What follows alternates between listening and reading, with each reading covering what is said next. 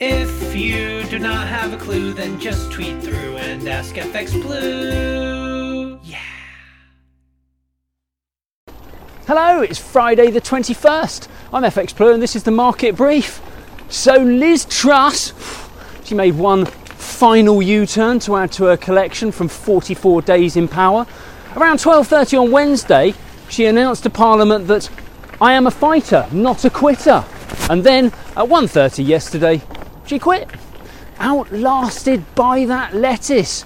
She's, uh, she's earned the dubious accolade of being the shortest Prime Minister in history. Um, and talking of short Prime Ministers, little Rishi Sunak is now hot favourite to replace her. Um, that is, of course, assuming that he can garner the, the necessary support of, of 100 MPs to meet the criteria by, uh, I think, this time uh, next week. Um, there are even rumours that Boris will throw his hat back in the ring, but Jesus wept. If that's really the best they can do, then the Tory party is in even worse of a crisis than is widely reported. Um, after the utter shambles of the past 44 days, many do feel that little Rishi Sunak will be a safe pair of hands, uh, certainly as far as the economy is concerned. But he faces two rather big challenges. Firstly, um, his record away from the economy is, I mean, it's sketchy at best. And secondly, he's not universally liked.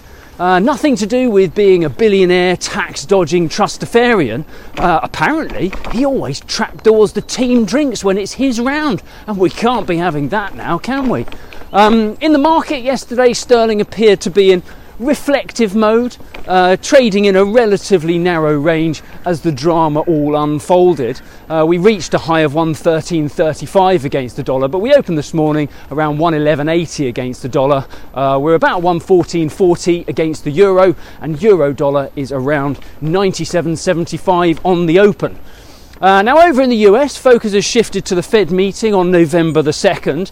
Uh, the market continues to speculate over what action the Fed will take and indeed what effect the action will have on inflation and US economic growth.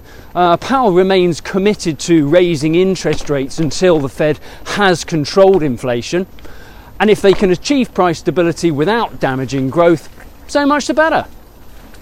Um, while uh, while the market continues to speculate over uh, the the October employment report and how the employment data uh, may be an acid test for the Fed's uh, intentions, officially the Fed policy remains to be data driven and reactive. So we'll just have to see how that one plays out in a couple of weeks. Ahead of all that good stuff, the dollar index closed a little lower on the day yesterday. Uh, that finished off around 112.90.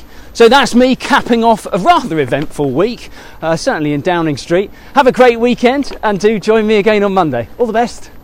If you do not have a clue, then just tweet through and ask FX Blue.